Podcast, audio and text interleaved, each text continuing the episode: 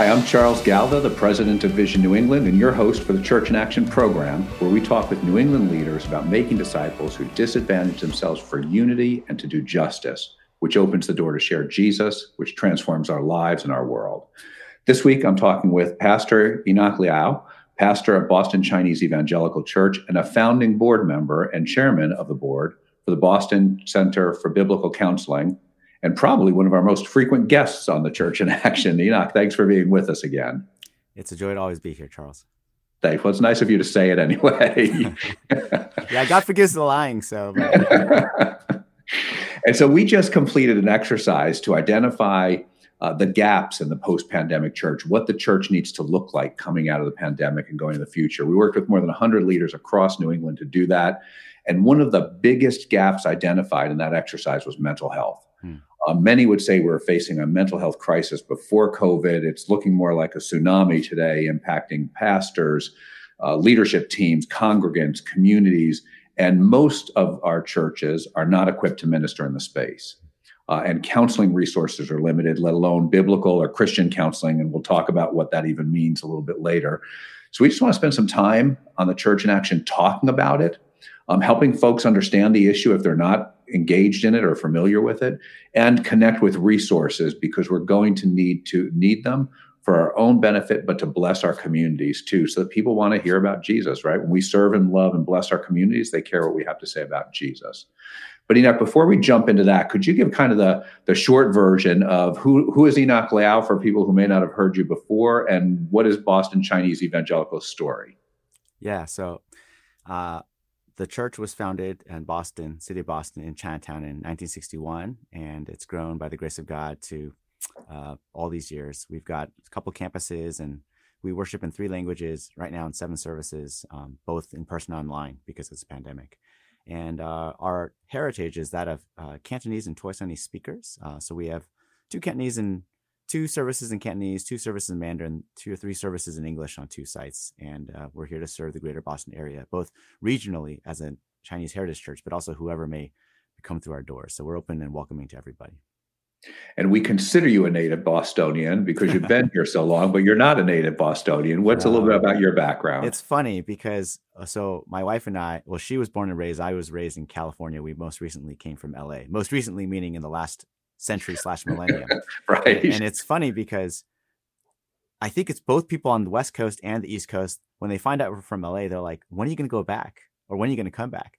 And at some point, just a few, some years ago, someone in my church who's been at our church a lot longer, and I think has been in New England for a lot longer, she just said, well, you've been here forever. So you either go from new guy that's still going to go back to California because the weather or whatever to one day, I don't think they're leaving, so we'll just accept them now. So uh, it's kind of New England also. So yeah, I grew up in LA, um, went to UCLA for undergrad, went to Talbot School of Theology for seminary, and have been in Boston since uh, basically early 2001 or early 2000s. Yeah. I, I, remember being raised in Connecticut and being told that um, you're not a New Englander until you've been here 25 years. Ah, and so you've got a few more years, then we'll, then you can be one. that is my aspiration. If the Lord would grant that, that'd be cool. and and so so uh, Enoch, set the stage a little for us. I want to talk about the the counseling center, but what are you seeing from a mental health perspective over the last two years, and how is that different than maybe what you were seeing before, if it is? Yeah, yeah. So the mental health issues, I think right now with the pandemic and just human services, the the labor shortage, it is hard to get uh, so much labor, whether it's someone to come fix something in your house or even get a surgery. One of my friends, a surgeon, he came to the gym to work out, and I said, "I thought you had surgery today." He said, "We don't have enough nurses, so I just I can't mm. operate." And I think that includes a lot of mental health services. Um, then it becomes a little bit like allergies. Uh, we definitely have a high incidence of them today, but is that because we're actually have people more with allergies, or is it because we're just diagnosing them? Uh, same with asthma, which I personally have. Uh, when I was a kid, apparently we didn't diagnose that. So I think the jury is still uh, out on whether or not we actually have more mental health problems uh, today than there was in the past, and definitely within perhaps Christian contexts, because um, mental health as a field in recent years in the modern era in this country definitely has been associated with less shall I say, less than Christian origins, you know, from people like Freud and Jung and things like that. So I think in some quarters of the church, there's an understandable distrust uh, and concern about that. How biblical is it? How how faithful to Scripture is it? Can you integrate it? It wasn't that long ago in my lifetime when you couldn't be a Christian and a scholar. You couldn't be a Christian and philosopher. You couldn't be a Christian and academic person because those just seemed incompatible. Of course, you go back further than that, and a lot of the academic and scholars were Christians or at least people of faith. So, so I think when it comes to today, there's definitely a shortage of people uh, who can provide these services.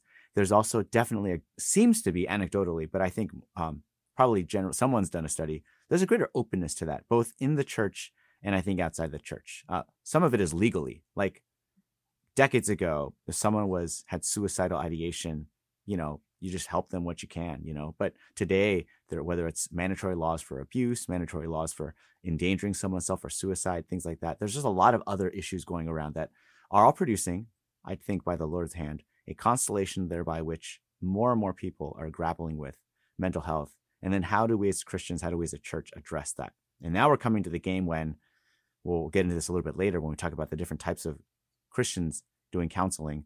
Um, what's the proper theological framework for all that? So, but I think right now in the cultural moment in a pandemic, it seems far more acceptable to need help from a therapist or counseling services and to admit you have those issues. Um, and actually, I feel like every celebrity or famous person within or without the church you know they're like saying i have mental health issues and and it's whether it's more acceptable whether it's happening more or whether it's just widely known it's it's here and it's all around us yeah because we probably do need to acknowledge there's a school of thought um, that would point to to your point that the number of diagnosable things the psychiatric profession has come up with is just growing exponentially mm. the so why should Christians, help me from a biblical perspective. Why why should we engage in this? Why isn't the answer, um, hey, to your point about hey, it's prayer, right? Just right, just get past it. If you're if you're right with God, you shouldn't have these issues, which is a school of thought. Hmm. Um, and and why is it our role to step into it in the broader community? Yeah, huge, huge question. I'll say why I got into it. Um, I think growing up in a f- probably more conservative Christian environment, um, I think sometimes there was a denial that these problems existed. To mm-hmm. your point, you know, you just pray more, have more self control. And the concern, and I just preached on this in my own church several weeks, so this is really fresh. The concern when you say someone doesn't have the ability to control themselves, like an addiction, is I think well placed when they say, well, are you now excusing people of moral agency and responsibility? Mm-hmm. So, you know, if it's an addiction, you you don't you need help to change and therefore it's not your fault and i think we're confusing the cause with the solutions someone may have made poor choices to put themselves in a state where they're addicted. Someone else may have just been no control like a baby being born with certain addictions because of the environment her mom had to be in whether her fault or someone else's fault that i don't think anyone would probably blame the baby. But the fact of the matter is i think when you and i'm no doctor or scientist so but but i think when you read about studies i think there are neurological evidence to like think about this is affecting things like the brain. And so as a pastor um what i found was that people that didn't believe these mental health issues were really real they typically changed their mind when one thing happened. Someone they knew or loved had some issues. And actually, you and I were talking about this kind of phenomenon before we started recording. Wow, it happened to me. And I need to take more seriously about this whole issue of mental health, this issue that there really is these are kinds of diseases and, and they really don't seem to be able to overcome them with more self-control or willpower. And so having seen that in the church, in churches where we probably have collectively told people just pray more, and it may not have seemed to really been the issue. Um, I think we need to be open to how other things can help. And you know, honestly, if you want a scriptural thing, Paul, the apostle, told his protege Timothy a very homespun uh, sort of solution. Why don't you have some wine? They could take it easy in your stomach. Uh, he didn't. He literally didn't say, "Cast thou demon of you know stomach indigestion out." And I don't mean to make light of that. I think demons can do all sorts of things, but like he's actually very practical. You should you should do this. And um, so I do think, under the sovereignty of God, that we don't need to be afraid of things that we're learning in aspects and bodies of knowledge like science and things like that. Uh, but I think we should be very, very concerned and thoughtful about approaching it with a fully biblical framework, which is mm. arguably not what some of our scientific or friends in those scientific fields would like us to do. But you know, that's I think it's a worldview issue there. And and so so and is that what you mean then uh, when you talk about uh, the, uh, the the counseling center says it's a gospel centered, church based, clinically informed. Is is that what we're talking about? The marrying up of the the work that's been done clinically with a biblical yeah. understanding. So I'm going to get in even more trouble here. Um, our center, and you know, again, I'm not here to represent our center actually at all. Actually, I didn't even tell anyone I was doing this podcast. um, uh, but but uh, there's a phrase: biblically based, clinically informed. There's another center full of wonderful Christian people, and I'm I'm friends with several of them in the in the Metro Boston area. That their tagline at some point was clinically based, biblically informed. Now, depending, I've heard people who are very astute and trained in their various schools of thought to say those are radically different things, you know, hugely different.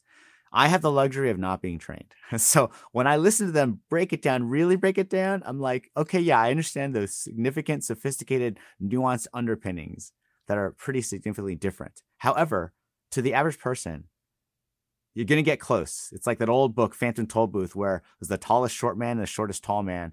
I believe they're going to probably converge because I think truth finds its way out. And I think truth, you know, if you keep pursuing the truth. So, um, so what I would say is if you're biblically based and clinically informed or clinically based biblically informed, I think it comes down to where you're starting with. But you know, biblically based, when you're starting the Bible, I'm going to take as much as the best understanding of mental health and science can do, and see uh, see how that works out. Uh, the other side, uh, one other side might be we've got the best of science, but we're going to use the Bible to help us understand how to proceed. And I think on probably is going to be a lot more overlap. Mm. Now, some people make a theological, philosophical distinction because who is the higher authority? Um, is it the Bible or is it science? And I think to that, I would say, again, without telling you my personal views here, because it's just a private conversation, no one's listening here. But uh, I think one could say, do you have a biblically based mathematics? Do you have a biblically based physics? Do you have a biblically based chemistry? And that's really the debate. Like someone said, you know, besides doing chemistry as a Christian, meaning honestly for the good of others, you know, for the benefit of others, not for your own glory, those are moral dimensions. They're not really Christian chemistry. It's not clear that a belief in God on a day to day level working with chemistry is going to fundamentally change the results. But I think the issue with counseling is it seems to come up pretty quickly, uh, very early on in the life. Do you believe in God? Because if there is, then like our AA programs, you can invoke God very early on. But if you don't believe in God, uh, I think that has radical implications. But again, if clinically based or biblically informed or biblically based, clinically informed, the way the center, our center does it is we're trying to start with the word of God, trust that it's sufficient, and yet not afraid to engage and learn from the best of modern mental health. And and so the so you're seeing mental health issues beforehand um, whether it was an uptick because there were more or whether we're identifying them more or whatever it is you stepped into the space and you're one of the founders of the the boston center for biblical counseling. You didn't have to do that. What motivated you to do that? And how did you even get started how did you do it? How did you know enough to do it? This is probably where you, we thought the, the this show would go. This kind of normal church stuff. Um, it comes down to so I was trained in seminary that when I go to a local church area to build a referral network. And what that means is call around, whether it's um, services like counselors, therapists, or whatever, and just call them and ask them. I was trained to ask them their theoretical orientation, their price fee. Do they work with others like pastors and all those sorts of things? So I did that when I got to Boston.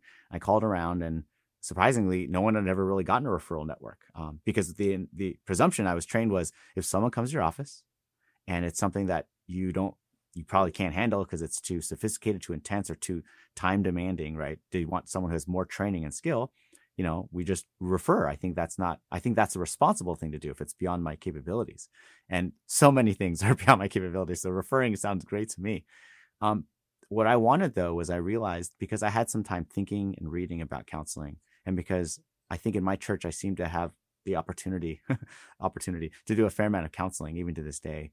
Uh, I was longing for people that I could I could refer them to Christians. Now there were a lot of good Christians in the city when I got here that were doing counseling in settings that would not really be professionally ethically appropriate to be overtly Christian in.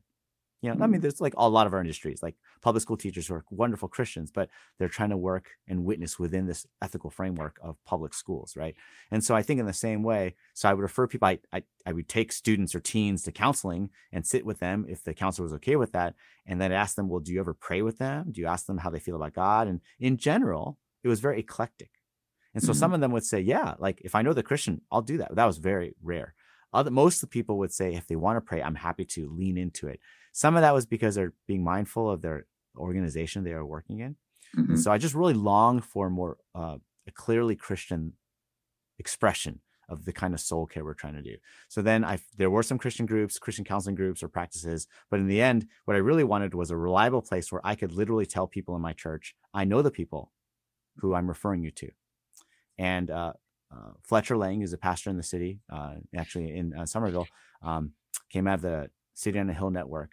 He called me up one day along with others, and he was starting something. He's really the main human engine behind the founding of the center, and I loved it. I jumped on it, and honestly, I just whatever I could do to get this thing up and going because without going into all the reasons theologically and philosophically i'm pretty pretty comfortable with uh, this version of biblical counseling, which is based on the mm-hmm. CCEF model. Which, if no one knows what that is, that's fine. But but um, the CCF uh, that that model is the model that I found most palatable to my understanding of Scripture.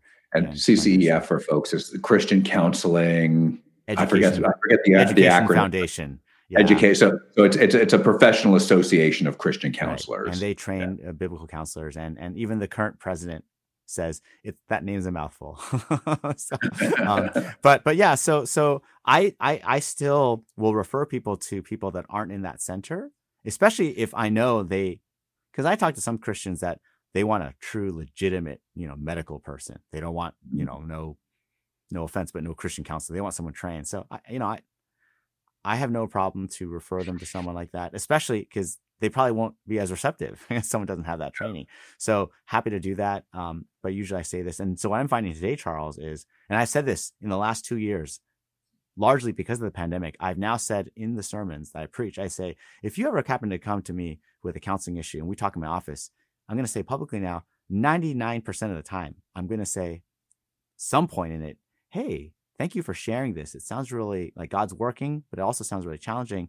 Have you thought about getting some counseling. Yeah. Uh, and I they know that now, and they they know it coming before they come to me, um, and they know that they're.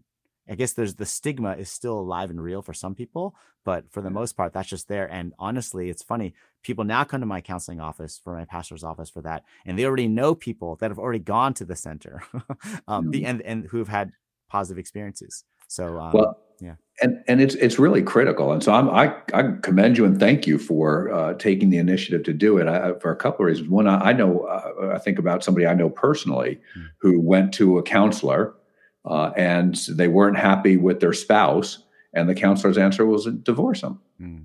right? And it was there wasn't any conflict even in that recommendation. Well you're not happy with them you shouldn't be there. And whereas if you get that biblically informed view yeah. right? You can still have all of the science and but come from a perspective of actually let's talk about that relationship. And yeah. and fortunately they stayed they stayed together and they're very happy together. But right but you you come from a completely different worldview about what's yeah. going to make you happy what's right. helpful all those kinds of things. And so informing it that way is useful. But i think you did something that's so neat you're reminding me of wilberforce right? Where okay here's a problem. Let's go solve the problem and uh, as opposed to I blush at any comparison with William Wilberforce, Charles, but okay. I, I, I just can't let you go on without me acknowledging that. I knew you would. That's part of the reason I did it, but but no. But Wilberforce was identifying all him and the the sects, right? The S E C T S sects at the time. Right, there were all every problem that came up: animal cruelty, child labor, slavery. Right, it was okay. Let's create a new group and let's solve it. Mm. And that really is a place for the church to be. But I don't think we always think that way. Mm. It's we might be able to help. And I'm not suggesting that's bad, or it's just, hey, that's the system that's out there and there's not much we can do about it. We just have to exist in the system as opposed to, no, let's change the system. I think that's great. Yeah. And, and I think, I don't know if anyone thinks this today, so it might be a straw man uh, argument, but I definitely feel like I came from a certain um, wing of Christianity where if you were not seeing a Christian counselor or even a nouthetic or biblical counselor, I think the pastor would say you should, you really should see a Christian one, and you probably should not see the secular one. Um, I, I don't know if anyone says that today, so I don't want to make mm. a strawman argument. I think for my part, partly because I just don't think it's effective. If people like to do something, you tell them not to do it. it you know, but but for my part, I usually say if you want to continue seeing your secular counselor or the one that insurance covers, right, or the one at your university or your job, then you know I, I think so. Here's what I would say in general: um, modern counseling can be so non-directive, right? You know that, that actually I'm surprised that someone told that couple maybe you should leave him because I understand modern counseling to be very non-directive, like just mm-hmm. very let you do the talking. So, um, but of course, no matter who we are, we can have our views and perhaps our views come into the counseling session, even if we try our best to not.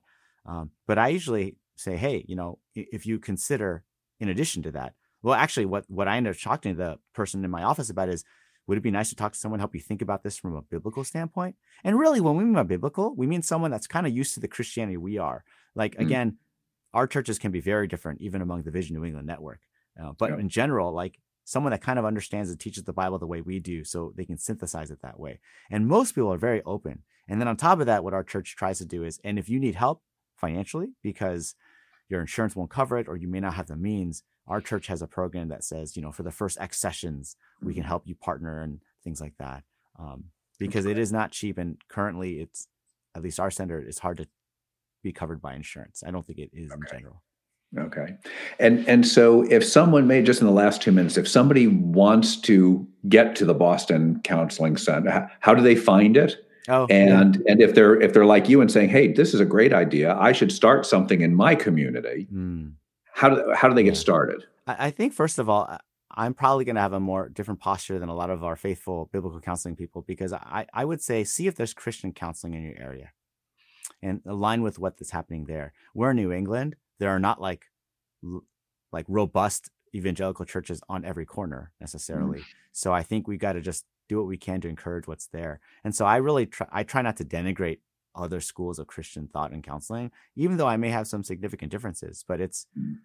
at the end, I think they're trying to follow the Lord Jesus teaching on this. So I would say lean into that and look around your community. Just like with church planning, we want to be careful of, hey, there are no real churches here, so I'm going to start one. But what we really mean is there's no church with my denominational affiliation here. Um, and I think in New England, we have to have a more unified spirit because the number of Christians are so small that we just we're not more virtuous and unified, Charles. We just have to work together, right? so, yeah. so I think we're, the same goes with counseling. Yeah, yeah we're desperate enough that we'll work together. yeah, so, so I would look around and ask around, and definitely encourage those people that are just doing that. Uh, and if there really isn't anything, I would contact CCEF, uh, or you know, our center is Boston Center for Biblical Counseling. I think the website is, I'm going to get this wrong, bostonbiblicalcounseling.org, I think.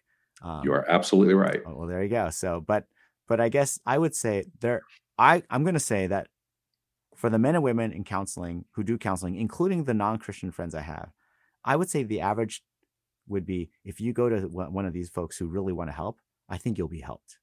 Yeah. Christian or non Christian. And, and I think you'll be helped. That being said, when it comes to certain types of issues or certain problems, things that move into worldview, for example, sexuality is going to play a huge difference in how you kind of get counseling. I think mm-hmm. that's when you want to say, um, you know, maybe you want something more intentionally Christian. But like I said, I if someone says I'm going to this non-Christian counselor on my campus and you know just a secular counselor, I would say I'm glad for that because I think first of all you're admitting you could use that help, and I honestly think for the most part you're going to get help. But yeah. could you get the best help in the long term that really doesn't just work alongside your faith, but works because of your faith? Uh, that would really be my hope and aspiration. Yeah. Enoch, thank you so much uh, for being with us. Thank you for taking the impetus to start the counseling center. Thank you for uh, sharing with us about it. Thanks for your ministry, your friendship, and your support. I appreciate my it. My pleasure. And I just really got to say, I really didn't do that much. Okay. I just showed up for the ride. and then one day they said no one wanted to be the board president. So I said, okay, I'll do it. And I, I just, it's, you know, it, praise God. Yes. Praise God. Amen. Amen. Th- thanks again. I'd like to thank our producer, Jessica Mangano, for putting this episode together. I'd like to thank our listeners. Uh, I hope this discussion helps us be the people of God who do the work of God in our communities, specifically around mental health, to transform lives in the world. Visit us at Vision New England for past episodes, other resources, and you click on donate to partner with us to accelerate evangelism in New England. Our program is brought to you by our friends at the Luis Palau Association, who are dedicated to proclaiming the good news, uniting the church, and impacting cities worldwide. Thanks.